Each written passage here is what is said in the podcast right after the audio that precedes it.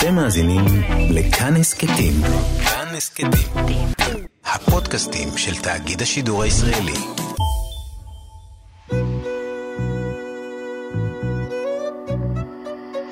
ליסה פרץ משוחחת. שלום לכם מאזיני כאן תרבות. באולפן ליסה פרץ ואני מארחת אנשי ונשות תרבות בשיחה על החיים והיצירה. עורכת התוכנית ענת שרון בלייס, והיום האורח שלי הוא המוזיקאי שי צברי. אהלן, אהלן, מה שלומך? ברוך השם. אז אנחנו ככה נתחיל, אתה יודע, ממש אה, באופן כללי, ואז נעמיק. יאללה. מאיפה אתה בא? אה, מחזרות, הופעות? מה, אה, מה על הפרק בימים? אני בא מהבית שלי, אבל לפני הייתי בחזרה אה, לאיזה פרויקט שאני עושה לקראת השנה החדשה. מהו הפרויקט הזה? אה, זה פרויקט אה, בסביב הזמן הזה, בשנה, אני מאוד אוהב את זה. אה, יש כזה כל מיני עניינים של סליחות, וכל מיני דברים שהם קצת מחוץ לקופסה היומיומית, לחוץ לרפרטואר היומיומי. ויש איזה פרויקט שאני עושה בבית אביחי, יחד עם רונה קינן וריף כהן. את הבוקר ביליתי בחזרה עם ההרכב הזה, אוקיי. שהיה מאוד מאוד כיפי. יש משהו בחודש הזה שאתה מוכר לך מהעולם הקודם שלך כאדם שגדל בסביבה דתית? כשאני למדתי ביסודי, למרות שגדלתי בבית דתי, ביסודי למדתי בבית ספר חילוני. ואז בתיכון אמרתי, זה לא מתאים לי, אני עובר לבית- לתיכון, לתיכון דתי. באמת, איך הבנת שזה לא מתאים לך? היה לי כזה כל מיני קלאשז עם אבא שלי, עם סיבות ביום שישי, זה לא התאים לו וזה. אמרתי, יאללה, טוב, אז אני אעבור לת- לתיכון דתי. בכיתה ז', בכיתה ח'. בכיתה ח'. בכיתה ט', כאילו. אוקיי. ואז אה, זו הייתה אחת הטעויות הגדולות שעשיתי בחיים, באמת, ביליתי שם רק שנתיים, אבל היו שם שתי נקודות אור. אחת זה היה התפילות האשכנזיות של ראש חודש, והשנייה זה היה הניגונים של הסליחות. ולסליחות, בנוסח המזרחי, יש משמעות מטורפת עבורי. זה באמת היה כאילו הדבר הכי יפה שמצאתי במקום הכי מכוער שהייתי בו בחיים. תסביר לי את הדבר הזה. להסביר לך מה. להסביר לך מה יפה, להסביר לך מה היה קשה, להסביר לך מה. מה היה המכוער והיפה? אה, מהיום הראשון שלי בבית הספר היה שם איזה רב שממש שנא אותי, ומאוד התעמר בי. אה, לא הבינו מה אני רוצה, לא הבינו את העולם שלי. הקשבתי למוזיקה שהם לא הקשיבו לה. לאיזה מוזיקה? סתם ביטלס, שטויות, כאילו. וה- פופ, וה- זה והמור- מה שהיה ברדיו, כאילו. כן. והמורים והמנהלים לא אהבו את זה. אה, התלמידים האחרים שמעו הרבה מזרחית, הם לימדו אותי לאהוב עופר לוי ועוד דברים, שהיום אני ארוס על זה. איציק קאלה, כל מיני כאלה, בכי קצת. אה, והשנה נפתחת באלול, אז יש לך את כל חודש הרחמים והסליחות, וזה מנגינות משוגעות. זה פשוט אחד הדברים היפים שיש במוזיקה היהודית. כמו שזה, בלי לשנות את זה, רק ווקאלי, רק חבורה של אנשים שמתפללת ושרה את, ה- את התפילות האלה. זה טקסטים מדהימים, מנגינות מדהימות. ושם למדת את זה. ושם למדתי את זה, ומבחינתי כל שנה באלול, לפעמים גם לא באלול, זה, זה סוג של ניצחון קטן, של, שמראה לי את הכוח של מוזיקה. ואתה זוכר את המנגינות מאז? בטח, הן צרובות בך. כן, אני שר אותן היום, כן? כן. תשאיר לי רגע. למשל, יא שמא אביונך, המחלים פניך, אבינו לבניך, אל תסתר פניך, אבינו לבניך, אל תסתר פניך. זה קל לך, נגיד, לשיר את הצורה הזאת מניגון שלמדת בבית? כלומר, זה יותר קל, יותר קשה? זה חלק ממני, אני חושב, בגדול באותה מידה. זאת אומרת, זה טבעי לך? זה טבעי הניגון לי, האשכנזי כן. הזה? זה לא אשכנזי בכלל, לא? לא. זה מאוד uh, מזרחי, כן. וואלה. כן, אוקיי. באלול רוב הזמן, אה, רוב חודש אלול, מי ששר זה המזרחים, האשכנזים מצטרפים בסוף חודש אלול. ואתה צם? אתה צם? בכיפור? כן. בטח, כן, תמיד? תמיד. לא. אז איזה, אתה אדם, איזה... היברידי, אני אדם היברידי? היברידי. מה, ממה עשוי ה... ההיברידיות שלי? אה, אני לא אוהב שקוראים לי חילוני בכלל. אני לא אוהב שמכנים אותי דתי. אה, היו תקופות שהיו קוראים לי כן. דתי. כשפעם הייתי יותר שומר שבת וכשרות, אז היו אומרים לי שאני דתי בחברה החילונית שהסתובבתי בה. הייתי בחברה מאוד חילונית. אה, אני בכלל משתדל להימנע מהגדרות בקטע הזה. בעיניי זה עניין מאוד מאוד אינטימי ביני לבין האלוהים שלי. אה, ובכלל, אני חושב שאנחנו חיים, חיים היברידים בישראל. בין המזרח למערב, אני משתדל לחיות על התווך. אני לא אוהב את החלוקה ה... אה, הדיכוטומית הזו. הדיכוטומית, המקצוענית, כאילו, שמבקשת ממך להיות, להתמקצע בזהות שלך. אני, אין לי סבלנות לזה, זה מעייף אותי. זה לא אינטליגנטי בעיניי. אוקיי, וזה לא יוצר זרות, ההיברידיות הזו? יכול להיות, אבל כמוני יש הרבה.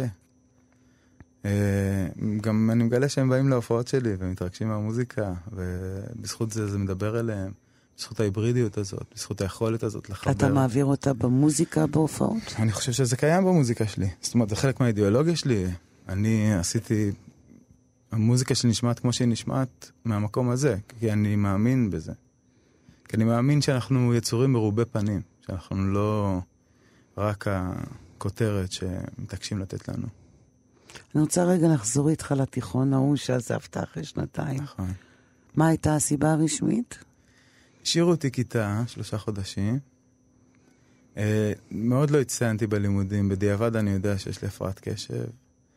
אה, יכול להיות שיש לי גם כל מיני לקויות למידה. אה, זה השפיל אותי מאוד, הרגשתי מאוד מושפל לחזור לכיתה י' עוד פעם. ולא מצאתי את עצמי, אז פשוט עזבתי, הלכתי להתנדב במד"א מהבוקר עד הלילה. עשיתי, היום יש כל מיני תוכניות לנוער אה, בעייתי, אז אני עשיתי לעצמי תוכנית אה, אישית כזאת. זה התאים לך ללכת למד"א? זה היה האופציה הכי טובה, כאילו, ממה ש... שהייתה זמינה סביבי. Uh, עד היום אני אגב מתנדב עם בני נוער, כאילו, אם uh, יתקשרו אליי מתיכון ויבקשו ממני לבוא, אבל תיכון של שבורים, ויבקשו ממני לבוא, אז אני אלך... אתה תבוא? אני אבוא. זה קרה כמה פעמים, אני גם מתנדב בכל מיני פרויקטים שקשורים לבני נוער. Uh, נוער בסיכון ונוער במצוקה זה נושא שקרוב ללב שלי, מאוד. אתה יכולת בזמנו, כנער, לחשוב שיש לך איזה אופק כזה, להיות נער בסיכון? או שהיה לך בית שהגן עליך, אתה הגנת על עצמך? אני חושב. באיזה חוש הגנתי על עצמי, אני לא חושב שהיה בזה. זה גם לא בדיוק להגן על עצמי, כי להתנדב במד"א במקום ללכת לבית ספר, אני חושב זה שעד גיל קשוח. 18 ראיתי לא מעט אנשים כן, זה מאוד וכל קשור. מיני צורות קיום לא, לא על זה. חיוביות, כאילו. כן. אה, אבל זה נתן לי איזושהי תחושת ערך אה, בגיל 16-17, אה, וזה היה משמעותי עבורי באותה תקופה. בגיל 40, כמעט 40, אתה הופך להיות אה, מוזיקאי פעיל. כהלכתו. לא, ממש. קריירה, כאילו, כן. קריירה. כאילו. סוג של? זה, ו... זה משהו שתוכנן, זה משהו שהוא טוב שהוא קרה בגיל כל כך מאוחר. אתה מצטער על שנים שלא עשית קודם את הקריירה הזו? שאלה גדולה. ש... זו שאלה שמפורקת לכמה שאלות. כן. טוב, בגלל שזו שאלה שמפורקת, אז אני אתחיל ואז uh, תעזרי לי. כמובן. Uh, התחלתי בגיל 40, אני חושב שלא יכולתי להתחיל קודם. Uh, היו כל מיני הצעות שהגיעו אליי כבר מגיל 21. כלומר, 19 שנה. כן. הגיעו, כלומר, כבר לפני 19 שנה יכולת. כן, למדתי שנה ברימון, וכבר היו איתי בקשר עם איזה חברת תקליטים. לא הייתי בשל לזה בשיט, זה האט את הקצב שלי אפילו. איך הבנת שאתה לא בשל? אה, לא הבאתי את הסחורה, לא סיפקתי את הסחורה. גם הזמן היה זמן מאוד לא מתאים. למה? אה, אני הייתי בן 21 בשנת 95. אה, התחלתי ללמוד יום אחרי רצח רבין. אה, והשנים האלה במוזיקה העברית, הישראלית, הם היו שנים של אה, שירת אני מאוד חזקה. גל אוחובסקי אז קרא לזה דור הפודרה. שאביתר בנאי ועברי לידר בתחילתו, ועוד רבים וטובים, שאני מאוד אוהב אותם אגב כמוזיקאים. וגם אני אוהב להקשיב להם כ- כקהל, אבל אה, הנשמה שלי ביקשה משהו אחר, וכל פעם שהמשהו אחר הזה ניסה לצאת ברימון, כמעט כל פעם זה כאילו נתקל בחומות של אה, אי-הבנה. תן לי דוגמה. אספר לך דוגמה. אה, ברימון יש שיעור שנקרא שיעור הלחנת שירים. מעביר אותו יהודה עדר, מוזיקאי על, גיטריסט נפלא ומפיק מיתולוגי במוזיקה הישראלית. ממקימי רימון כמובן. מקימי רימון, מייסדי תמוז. אה, אבא של אלון עדר היום צריך להגיד. אה, בשיעור הראשון יהודה עדר נכנס לכיתה, הוא כותב על הלוח שורה של שיר של מרון מינסטר, שמאותו שיעור אחינועם ניני עשתה שיר באלבום הראשון שלה, כאשר אתה פוקח את עיניך, הבוקר הופך לאחר הצהריים מאוחרים, והנה כבר יורד הערב. הוא נותן לך חצי שעה, ואומר לך תלחין את השיר הזה. ואני לא יודע לנגן על אף כלי נגינה, אז ידעתי עוד פחות. יצאתי לחצי שעה, התבלבלתי, התבלבלתי, התבלבלתי, התבלבלתי, ואז אמרתי, אוקיי, יש לי רעיון. ניקדתי את זה, פיסקתי את זה, ושרתי את זה כמו ששרים קריאה בתורה של תימנים. ואז כל הכיתה משמיעה את זה, את התוצר שלה, ואז המסקנה של יהודה, בסוף השיעור יהודה אומר, זה משהו שהוא אומר בכל שנה, לכל התלמידים, בכל הקורסים שהוא מעביר כבר עשרות שנים ברימון. תבינו, זה המקום הבטוח שלכם, מהמקום הזה, בקורס הזה אתם צריכים להתרחק. זה, יש בזה הרבה היגיון. כן. אבל לי, אני, זה שלח אותי למסע אחר לגמרי, אותי זה שלח פנימה. כאילו אמרתי לעצמי, רגע, אני, במודעות שלי, זה לא המוזיקה שאני רוצה לעשות. במודעות שלי אף פעם לא קניתי דיסק של מוזיקה מזרחית. במודע אף פעם לא הייתי, במ... לא הייתי מוזיקאי מזרחי. בכלל, לפני שהגעתי לרימון, איזה חברה של המשפחה שדיברה איתי על זה שאני הולך לאודישן, אמרה לי, אתה יודע שאתה באת ממשפחה מוזיקלית. ואמרתי לה, מה פתאום? אבא שלי דפס. אז היא אמרה, לא, אבא שלך הוא גם חזן, והוא גם מורי, הוא מלמד ילדים לקרוא בתורה. וסבתא שלך היא זמרת, היא שרה בחינות. ומבחינתי זאת לא הייתה מוזיקה בכלל. והיא הסבירה לי... זה מוזיקה שקופה. זה מוזיקה שקופה, בגלל זה עשיתי עבודה שקוראים לה מוזיקה שקופה עם רפורם חדד. אמ, וזה שלח אותי למסע חיפוש, וככל שהעמקתי במסע חיפוש הזה וניסיתי להלחין יותר ויותר, הבנתי שאני מלחין בצורה אינטואיטיבית, בסולמות מזרחיים. ופתאום הבנתי שהרבה מהמוזיקה שסביבי הייתה תמיד עם מוזיקה שהייתה כל כך קרובה אליי שלא ספרתי אותה בתור מוזיקה. זאת אומרת שהשכנה שמעה יציקה לה כשהיא שטפה את הבית זה נספג. כשנסעתי עם חברים לבלות בתל אביב ושמענו עופר לוי זה נספג כאילו. אה, אבל אף פעם לא קניתי דיסק של עופר לוי, אני יודע שירים שלו בעל פה. כי למה? חוץ מזה שהיא שקופה, כי היא כל הזמן מתנגנת, היא שקופה גם מבחינה תרבותית. נתנו... בשנות ה-90 זה לגמרי היה שקוף מבחינה תרבותית. בשנות ה-90 אה, זה לא היה נכון לשמוע עופר לוי. בכלל, כאילו זה... לא, בבת ים זה היה הכי נכון. אבל לא, אני מדברת על העולם כאילו, אבל ב, נגיד בגיל 18, כשהתגייסתי לצבא, אז uh, נקלעתי שלא בטובתי או, או למזלי לעיתון במחנה, שזה הכי, אין, אין יותר uh, יחידת עילית מזה בצבא. מבחינה חברתית. יש אנשים שפוגשים את ישראל השנייה בצבא, בפעם הראשונה אני פגשתי את ישראל הראשונה, הון, שלטון, זה כל השיט. ושם לעופר לוי לא היה שום משקל, והוא זמר, אני חושב שהוא אחד המוזיקאים הכי מדהימים בישראל. הוא זמר ש... אני חושבת שזאת השפלה גדולה. מה? שמוזיקה הופכת ללא לגיטימית, שזה בונטון. זה קצת כמו לשאת אותה כבושה. אני חושב שזה קצת נפוח לקחת משהו נפלא כמו מוזיקה ולהפוך אותו לבונטון. זאת אומרת שהוא יהיה, יהיה מותג שלך, לא. שהוא יהיה כלי לערך ה...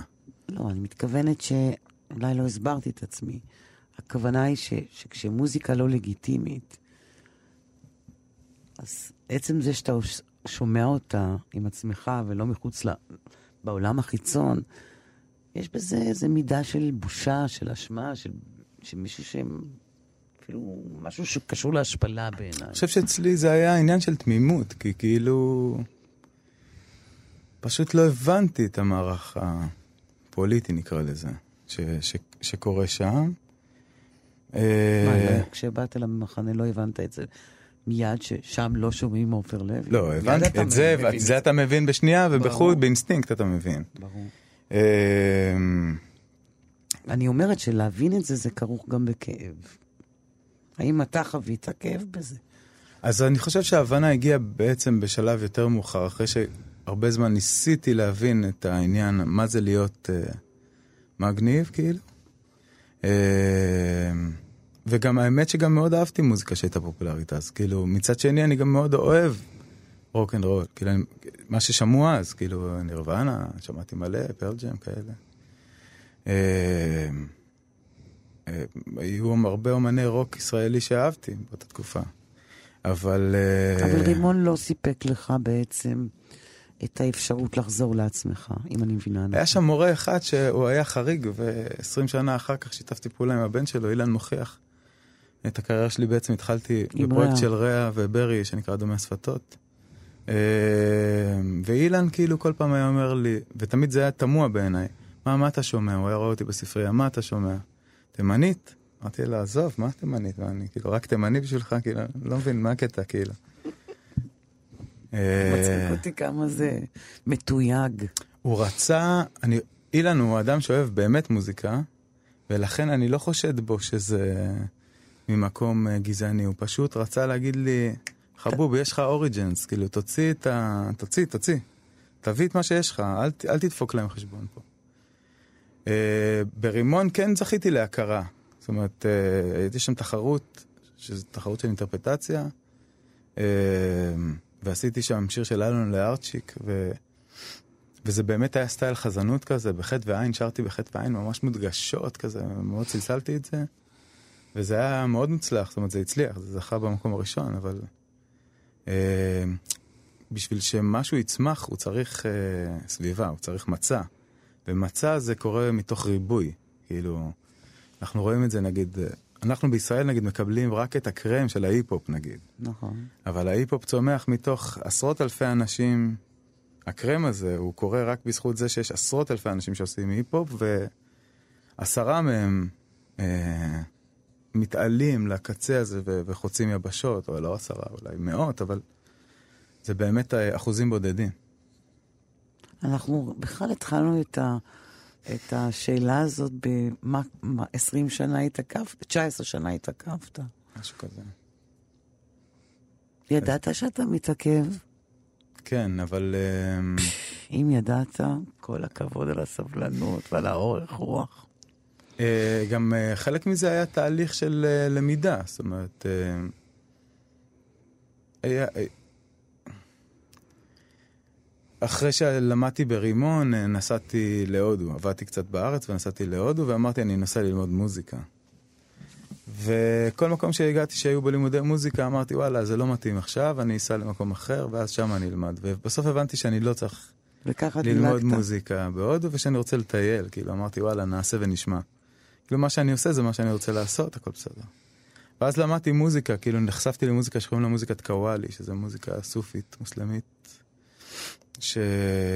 איפה נחשפת אליה? באוטובוסים, בדרכים בהודו, אתה כאילו שומע מלא מוזיקה, כי זה נסיעות של לפעמים 30 שעות. אה, ונכנסתי לחנות תקליטים ופשוט קניתי את כל הקסטות שיכולתי, של מוזיקאי שקוראים לו נוסרת פתח חאן. זה העיף לי את המוח, זה הכי רוקנרול ששמעתי בחיים. זה... הוא פשוט מוזיקאי על מדהים, שמביא את הקהל שלו לאקסטזה. אמ, וזה הטריף אותי, כאילו. ואז חזרתי לארץ, קיבלתי עבודה בתור מזכיר בננה דיסק בחברת תקליטים, ש... ורי סחרוף אמ, אז היה חתום ב... ועדיין חתום בה, מאור כהן, הוציא אז אלבום אהובה עוזרי, את צלצולי פעמונים. ואז שמעתי את אהובה, איך היא שרה, ואצל אהובה יש חיבור מדהים בין אה, הודי לספרדי.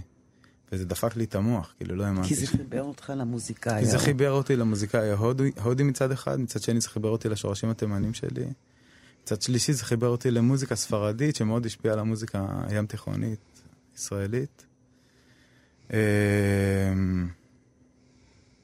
וזה היה גילוי מאוד מאוד גדול, כאילו. זה מאוד מאוד השפיע עליי, ובשנתיים האלה אמרתי לעצמי שאני לא שר יותר, כאילו. למה? אמרתי, אני רוצה ללמוד את המאחורי הקלעים של הדבר הזה. כאילו, אני, אולי, אולי בכלל מתאים לי להיות במאחורי הקלעים של הדבר מה, הזה. מה זאת אומרת מאחורי הקלעים? של תעשיית המוזיקה. מה זאת אומרת, להפסיד? זה הפחיד אותי, הבנתי שזה מפחיד אותי. שכל התעשייה הזאת, זה מפחיד אותי. למה? כל הבוהמה, זה... באתי. מבת ים. בסדר, זה היית כאילו... במחנה כבר, היה לך טירונות. הייתי... אה, לא יודע, לא, אבל התביישתי. רגע, אבל מה זה, מה זה מאחורי הקלעים? בתור מפיק? בתור... מה בדיוק? אה, בהתחלה הייתי פשוט המזכיר. הייתי קובע פגישות ומכין קפה לכל מיני אנשים שבאו לפגישות עם אה, המנהל של החברת תקליטים, שהיום הוא המנהל שלי. אה, ואחרי זה הייתי אה, מתגנב לאולפנים, אחרי שעות העבודה, או לפעמים על חשבון שעות העבודה. מביא להם אוכל, יושב ומקשיב, כאילו. וככה למדתי הרבה על איפה אומנים עושים טעויות, איפה הם... למה למי צריך להקשיב באמת. באולפן הקלטות. אה, ראיתי איפה הם נכשלים, ראיתי איפה הם מצליחים, ראיתי, ניסיתי להבין למה הם מצליחים. כל המכניקה של זה. זה נראה לי יותר חשוב מללמוד מוזיקה. זאת אומרת, זה נראה לי יותר חשוב מלדעת לנגן את השיר. יותר חשוב מלדעת לנגן את השיר? כלומר, חשוב יותר להבין את הצורה של זה? כלומר, אני חושב שהבנתי אז ששיר יש לו הרבה רבדים. זאת אומרת, יש את המוזיקה, כן.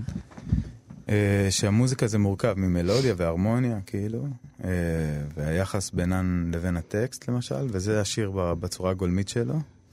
אבל שיש עוד רובד שהוא כמו מעניק את הנשמה לשיר, את הנפש של השיר, כן, זה מחובר, את העניין של ההפקה המוזיקלית. ההפקה. אה, וגם בתוך זה יש הרבה הרבה הרבה מורכבות. בעצם כל מפיק מוזיקלי יש לו את הטביעת אצבע שלו, ואת זה ראית בשנתיים שלך. ואת זה בשנתיים האלה ממש עקבתי אחרי זה. יום, כאילו, יום. ממש, כן. ממש, כאילו, והצלחתי לראות תהליכים בזכות זה. זאת אומרת, בפעם הראשונה, בחיים שלי בעצם, ראיתי איך אה, מגיע שיר גולמי. אה, נגיד אפרת בן צור עשתה אז אלבום, והיא הגיעה עם האלבום הראשון שלה, כן. ואפרת לא באמת יודעת לנגן, למרות שהיא מלחינה משוגעת, כאילו, ממש מדהימה. הייתה לה גיטרה עם שלושה מיתרים, רק המיתרי בס, והיא הלחינה רק באמצעות נגינה על הבס. וההקלטות של הסקיצות היו נגינה על הבסים ושירה מדהימה של אפרת. וזה היה חומר גלם, ו...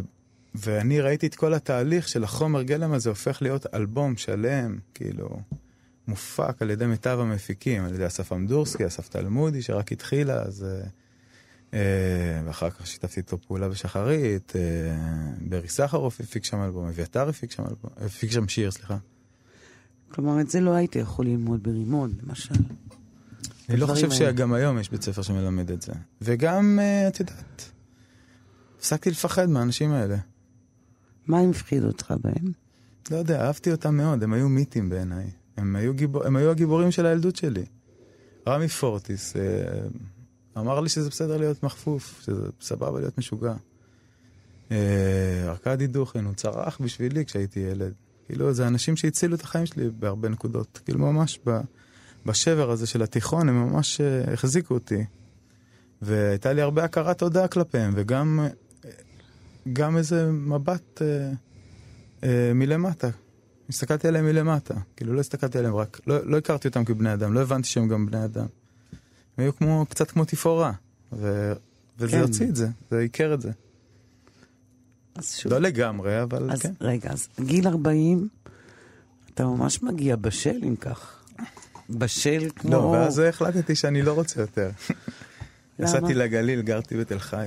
גרת גרתי בבית הלל. בית הלל. הסתובבתי בקריית שמונה מכורתך. אה, נהנית בקריית שמונה? כן, הייתי הולך לשוק, אין כמו השוק שם. והדבר שהכי אהבתי זה שהייתי קונה פיצוחים, והייתי הולך לאוטובוס לבית הלל, או לכפר יובל, זה לא משנה, ואז אה, בדרך, כאילו חצי מהפיצוחים היו נגמרים, כי הייתי מפצח והייתי מכבד אנשים בדרך, הם היו מבקשים ממני, וכל כך, זה כל כך אה, דיבר אליי העניין הזה, הבלתי אמצעיות הזאת. אבל כיף. לא הלכת לגור בקריית שמונה, אלא בבית הלל. כי באתי מעיר ורציתי לגור ליד נחל. והייתי. הולך, הייתי חוצה פרדס והייתי בחצבני.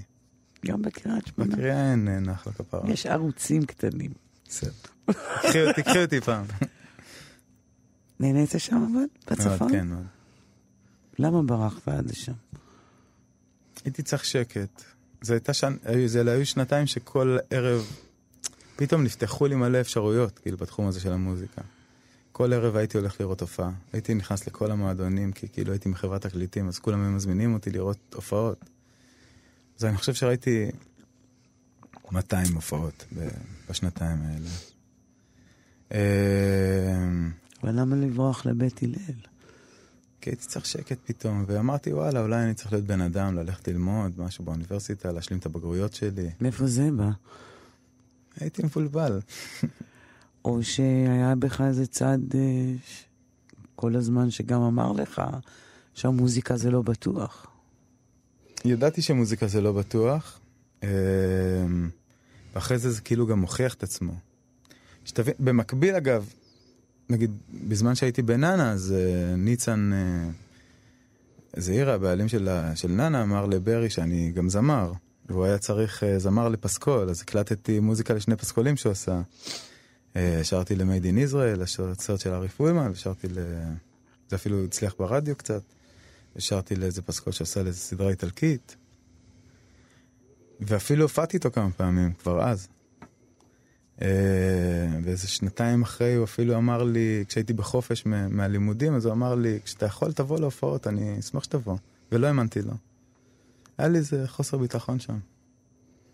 וגם זה בלבל אותי, מאוד בלבל אותי.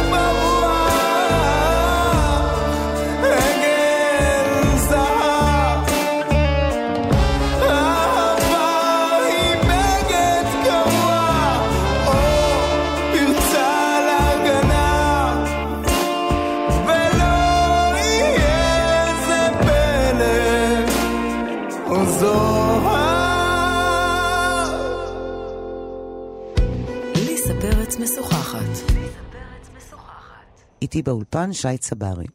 הרקע שלך הוא מוזיקלי, זה ידעת גם כמוזיקה שקופה. למה אתה... זה דברים שאני יודע בדיעבד, זה לא דברים שאני ידעתי אז, כאילו. זה גם, באמת, אני כאילו לא הרגשתי שהדבר שלי יכול לצאת עדיין. בעצם הנקודת מפנה האמיתית, זה... היא קרתה לפני 13 שנה בערך. אה, אני יודע את זה כי זה בערך הזמן שהבן שלי הבכור נולד. אה, התקשר אליי מישהו ו... שלמד איתי ברימון ואמר לי בוא תעשה איתי, תקליט איתי שיר. מפה לשם זה נהיה שהקלטתי איתו 15 שירים והוא רצה שנהיה צמד, כאילו כזה שנופיע ביחד ואז הוא החליט שהוא לא רוצה, שלא מתאים לו. ודרך זה חזרתי להיות בקשר עם uh, ניסן זעירה. Uh, זאת הייתה תקופה שם, שאמרתי, אני, בעצם אני מחוץ לעולם הזה כבר. עבדתי בכל מיני עבודות אחרות, וכאילו אמרתי שאני לא רוצה להתעסק בזה. כאילו, שזו סביבה לא בטוחה. היה לי איזה אלבום שיצא עם איזה הרכב שעשיתי, משהו היפ-הופ מזרחי כזה, שאף אחד לא הבין את זה באותה תקופה. כאילו, עשר שנים אחר כך כולם עשו כזה דבר. אמ, וזה כאילו, אמ, זה העיר לי את השד הזה של המוזיקה. זאת אומרת, אה, זה שהוא העיף אותי מהפרויקט, הבנתי שכל מה שאני רוצה עכשיו לעשות זה מוזיקה. כאילו, שאיך שאני לא אסובב את החיים שלי, בסוף, אם אני לא עשיר, אני אהיה בן אדם מאוד מאוד מתוסכל. אה, ולמזלי המאוד מאוד גדול, שלושה חודשים אחר כך קיבלתי טלפון מניצן, ששאל אותי אם אני מוכן לבוא להשתתף בפרויקט של ברי ורע, שנקרא דומי השפתות, אז עוד לא היה לו שם, של שירים של ליבן גבירול. לקחתי שבוע חופש מהעבודה שהייתה לי, וזה היה אחד השבועות הכי מכוננים בחיים שלי והכי מרגשים שהיו לי. אז שמה זה נפתח. שמה זה נפתח. שמה, שמה, הנקודת זמן הזאת זה נקודת זמן שבה ממש זה נפתח ולא יכולה יותר להיסגר. זאת אומרת, אה, לא, לא, קרו שם כל כך הרבה דברים ש, שהיה בהם לגיטימציה לשירה שלי, לאופן שבו אני שר. אבל גם משהו בתרבות. ליצירה של הדמות, גם, כן, גם זה שזה פתאום... בתרבות הישראלית כן, השתנה. פתאום משהו נכון. השתנה, פתאום נהיה כאילו פרויקט שברי סחרוף עושה, ורע מוכיח, מוזיקאים שהם גם מיינסטרים, אבל הם גם יודעים להיות מאוד אוונגרדיים, עושים מהשירים של אבן גבירול, סליחה, רבי שלמה אבן גבירול, כן? ופתאום זה גם אומנותי, ופתאום יש לזה סי, וזה מהדהד, זה כאילו מדהים, והם שמרו לי שם איזה תפקיד קטן שלאט לאט התמלא, הרבה בזכות אה, לגיטימציה של ברי שהוא, שהוא נתן לי. זאת אומרת, נגיד, בחזרות, זה היה, אני כאילו לא ידעתי את נפשי לפעמים. הייתי בחדר עם עשרה מוזיקאים שחשבתי שהם המוזיקאים הכי טובים בעולם, והם כנראה גם באמת מוזיקאים מהטובים מסוגם בעולם. אה, ולפעמים מרוב התרגשות הייתי שורק או צועק או מוחא כפיים, ממש, כאילו לא הייתי יכול לשלוט בעצמי כזה. כמו בן אדם שהוא בחצי באקסטזה. ולפני הופעה נהדר. בתיאטרון ירושלים, ברי בא אליי ואמר לי, נכון, בחזרות לפעמים היית שורק או צועק או זה, או מוחא כפיים, תעשה את זה, זה, זה מגניב, כאילו. ממש כמה דקות לפני, והרגע הזה זה רגע משמעותי בחיים שלי, באמת. אה, זה כאילו על הדרך, זה לא על הדרך, מאחר ואני מכיר את הנפשות הפועלות, אז הוא, הוא הבין שם משהו, שיש שם משהו. ונוצרה איזה דמות שם, שלימים היא השתכללה, כאילו גם דרך ההופעות של אדומי השפתות, וגם אחר כך כשברי הזמין, הזמין אותי להפוך להיות חלק מההרכב שלו ולהיות זמר ליווי שלו שם. אה, וממש צעד אחרי צעד הרגשתי שאני מקבל עוד ועוד ועוד לגיטימציה, גם לדברים שאני אוהב, שגם לדברים שאני מביא מהבית יש משקל, שגם לעברית שאני אוהב. שהעברית זה משמעותי, כאילו, ממש לימדו אותי. איזה עברית יש לך? אני מדבר איתך עברית, לא? לא, אבל איזה סוג. אז יש לי עוד עברית, כאילו, יש לי כמה עבריות. זאת אומרת, אני מבין לי. עברית ב... קודם כל, אני ממוצא תימני, אז אני יודע שלעברית יש עוד צורה. איזה צורה? הצורה הבבלית, כאילו, שאנחנו כאילו יודעים להגות את העברית בעוד צורה. זאת אומרת, נגיד, אתה, כלומר, על- אשרי, אה, שמע ישראל, אדוני אלוהינו, אדוני אחד, אז שמע ישראל, אדוני אלוהינו, אדוני אחד. עברית היא גם יותר לפעמים, אני, אני מכיר אותה בתור אחות יותר קרובה של הערבית למשל. בגלל שיש בה יותר ח' ועין וד' וד' וג' ורימל וגוף וכף וכף. אז כאילו, כלומר, יש לך עוד שכבות של... יש לי עוד שכבות של עברית, יש לי איזה צד שהוא בשביל אחרים נשמע כמו אברה קדברה כזה, כמו איזה לחש. אז יש לי גם את החן הזה, ש, שאני יודע שיש בה איזה סוד, כאילו. זה, זה, זה עברית ששמעת... בבית בלי הפסקה, כן. אבא אוקיי. שלי לימד ילדים לקרוא בתורה כל הילדות שלי. אוקיי, אז זה אוזן אחת. יש אוזן אחרת שהיא... יש אוזן אחת לישראלית, כן. לישראלית, אבל בכמה משלבים, אני מדבר יותר מעברית אחת. זאת אומרת, גם בתוך הישראלית יש כמה שפות, זאת אומרת, יש את השפה שמדברים ברחוב, היום יש את השפה שכותבים בה באינטרנט, ויש גם את השפה ש... שאתה שומע ברדיו, שהיא עברית מאוד תקינה, כאילו. מה טבעי לך? איזה מהעבריות? אני חושב שזה מיקס, כאילו. יש דברים שאני לא יכול לעשות בשפה, להעביר, לעבור בין השפות. נגיד אם uh, תשימי לי uh, סידור, אני אתחיל לקרוא בעברית, ואני לא יכול אלא לקרוא לך את זה בתימנית, בהגייה תימנית. רק בהגיעה. אני עובר מיד להגיע, זה לא, זה, לא, בשל- זה לא נשלט כאילו. אני צריך להתאמץ מאוד מאוד בשביל לקרוא את uh, קריאת שמע בהגייה עברית, ספרדית, כמו שאנחנו מדברים עכשיו. ונגיד, אה, שפה של פר- פריפריה ושפת תל אביב יש לך גם? קצת, כן. איפה זה בא לידי היום, ביטוי? אני חושב שהיום אה, זה, זה כבר יותר מתקרב, אבל אה, אני, אני חושב שזה פחות גיאוגרפי בישראל, אני חושב שזה ממש מעמדי. זאת אומרת, אני חושב שגם מה זאת אומרת? אפילו מב- מבטאים יש כבר כאילו... זאת הכי זה בולט אצל בנות שמדברת כאלה. זה, אתה יודע בגדול מאיפה הן מגיעות, זאת אומרת, כשהן מדברות ככה. אני חושב ש... יש ביטויים שהם נגיד עוברים יותר ביישובים של אנשים מצפון אפריקה, כאילו, ברור. אנשים שחיו לידם, כאילו. זה נורא בצפון מעשיר תל את אביב ה... אתה לא יכול להגיד למישהו חשומה, כאילו. וגם לא סכוניה. גם לא סכוניה דלמות, אתה לא יכול להגיד לא, והוא לא...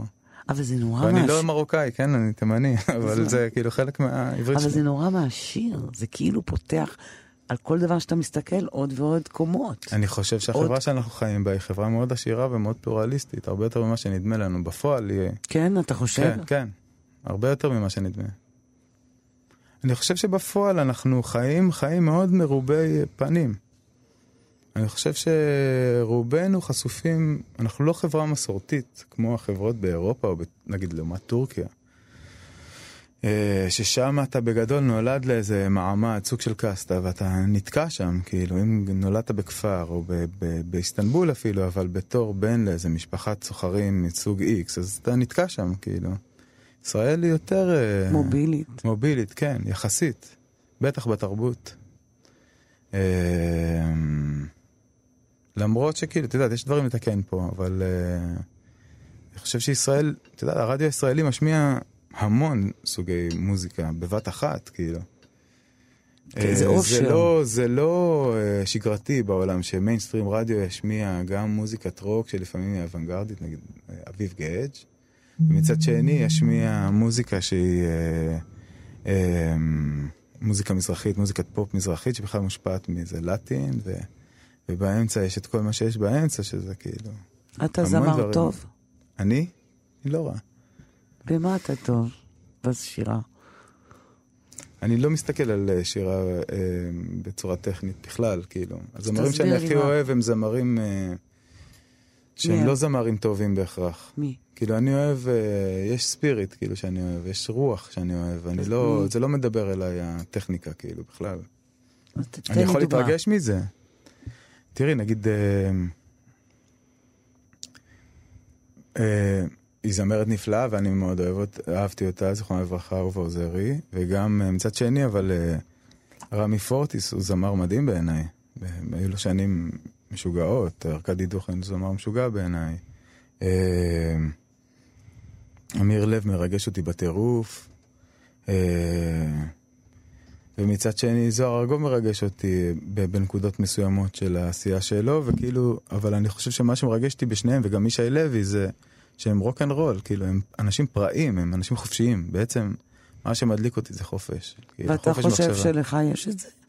אה, אני משתדל להיות שם. כי שאלתי אותך קודם במה אתה טוב כמ- כמוזיקאי, יש לך אוזן טובה, יש לך גרון טוב. אני לא בדיוק מוזיקאי. יש, יש לך אה, צורה, יש לך הגשה, יש לך את כל... למה, הדבר- למה? זה רעיון עבודה כאילו? בגלל זה את שואלת אותי? אני לא מבין. לא, זה מעניין אותי איך אוקיי, אדם... איך אני תופס את עצמי כאילו? לא רק איך אתה תופס? את עצמך, איך אתה מסביר את זה. מה עושה אותך מוזיק... זה מעניין אותי. סופר אני יודע, אני יכולה לשבת איתו ועכשיו שהוא יסביר לי את, את מה שהוא כותב ואת איך הוא כותב. וזה תמיד מעניין אותי עם מוזיקאים. אני לא חושב, רואה את אני, זה, מה. שאני, אני נגיד, שומעת את זה. אני נודניק. אתה נודניק. אני נודניק, זה, זה העניין שלי. אני נודניק. מה עד זה אומר? אני אסביר לך.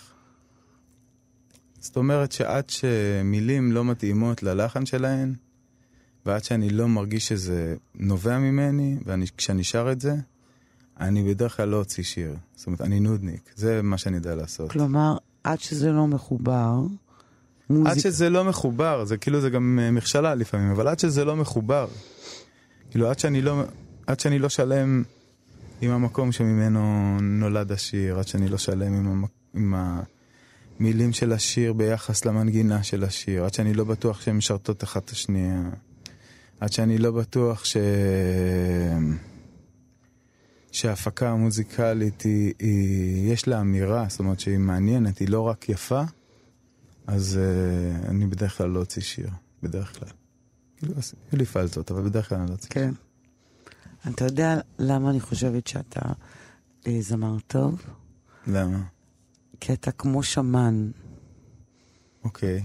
כלומר, אם הייתי שמה אותך בכל דת שהיא, בכל חלל דתי שהיא, כל הקהל היה הולך אחריך. ולא מפני בהכרח מה שאתה אומר, אלא האופן שבו אתה אומר. אני לעולם לא, בגלל, אוקיי, אז זה נגיד, כמו כהן. באיזשהו אופן, אני, נגיד, כהן, אני, אני מבין על מה את מדברת. כמו כהן אה, דת, כמו... איזה עוד אוקיי. מילים יש אז לזה? הנה, אז נגיד- אה, אה, אז אני, כאילו, אז, כמו של בכנסיות, אוקיי. או מואזין.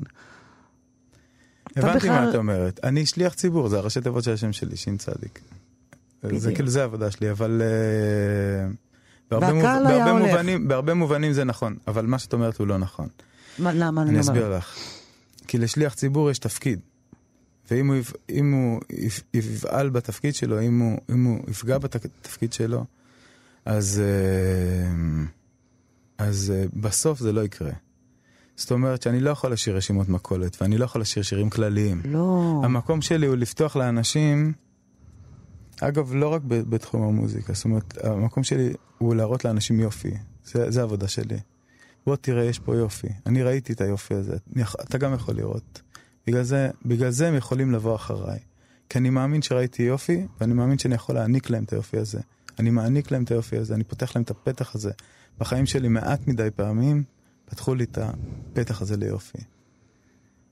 ולפעמים עשו את זה בצורה אינטואיטיבית ולא הבנתי את זה. לפעמים, אבל העבודה שלי בחיים היא לראות נקודות טובות, היא למצוא יופי. ולהגיד לך, הנה ליסה, תראי, יש פה יופי. ואז כשאני אגיד לך את זה, תראי את היופי הזה, תרצי לבוא לראות איתי עוד יופי. כשאנחנו ביחד, זה עושה אותי שמח, זה ממש ממלא אותי. כי הצלחתי במשהו ש... אני חשבתי על משהו אחר. מה הצלחת? על? היפנוזה. זה כמו לא. כוח היפנוטי. זה ככה לא- אני רואה את שירתך. אז אה, אוקיי. אני שמח שאת לא, מייחסת אני להרבה ממש- כוח. כאילו, אבל אני חושב שמזה לא זה נובע. לא להרבה אנשים יש את זה, בוא. להפנט. ב- ב- ב- בצורה שבו אתה מגיש את זה, בחיי. תודה, אני מתייחס לזה, אני מניח שזו מחמאה. ואני חושבת שכששוחחתי עם אנשים על שירתך, גם הם הרגישו את זה. ואפילו משהו ב, באופן שבו אתה עומד על במה, ה- ה- ה- שפת גוף המאוד קטנה, מינימליסטית, הריכוז הזה. ככה אנשים רואים אותך. יש אנשים שגם רואים אותך ככה, שתדע את זה. אוקיי, זה נהדר בעיניי. אמ, לזה התכוונתי היפנוטי. אוקיי, הבנתי. אה, יש הרבה כוונה מאחורי הדברים שאני עושה, ואני חושב, אני רוצה להאמין שבזכות זה אנשים מתחברים לזה. זאת אומרת, הבחירה לעבוד עם אנשים שעבדתי איתם, הבחירה לעבוד האסתטיקות שבחרנו, המילים, הבחירה של המילים, הבחירה, הבחירה של המנגינות, כאילו, זה, זה דבר שהוא מאוד אה, מכוון בעיניי. אתה כותב שירים, אתה... אני לא- בעיקר מלחין שירים. מלחין שירים. אה, ההתמודדות שלי לקראת החומרים הבאים שאני אוציא זה לכתוב, לנסות לכתוב קצת יותר טקסטים. מאיזה מקום תכתוב אותם? מה, שאלה מאוד גדולה. מה זו? בוא תן לי, בוא תן לי קצה חוט למשוך, נגיד מה. מה מעסיק אותך? מה החומרים שמעסיקים אותך בימים אלה? שהיית חושב שהם יכולים לבוא לידי ביטוי בכתב. אני חושב שאנחנו חיים בחברה מאוד קיצונית, שנמצאת במצב חולה, כאילו... אה, המצב שבו אנחנו נמצאים הוא, הוא מאוד קיצוני, אני לא זוכר תקופות כל כך... אה, אה, כל כך חשוכות במובן הזה ש, שאנשים בטוחים שבזהות שלהם בצורה כזאת, שהם בטוחים גם שזה שיש למישהו אחר זהות שונה, זה מערער את הזהות שלו. משהו, משהו, לא, טוב, משהו לא טוב קורה אה, מהבחינה הזאת. ואני, מגיל מאוד צעיר, אני היפי בעצם.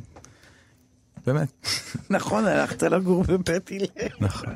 כפר יובל קודם, שזה. מקום יותר מגניב. בטח. אה, כפר יובל זה מושב של קוצ'ינים. קוצ'יני. בצפון הארץ, יש שם אוכל פגז, ורואים משם את החרמון בבוקר. נכון, ומטולה. קפה.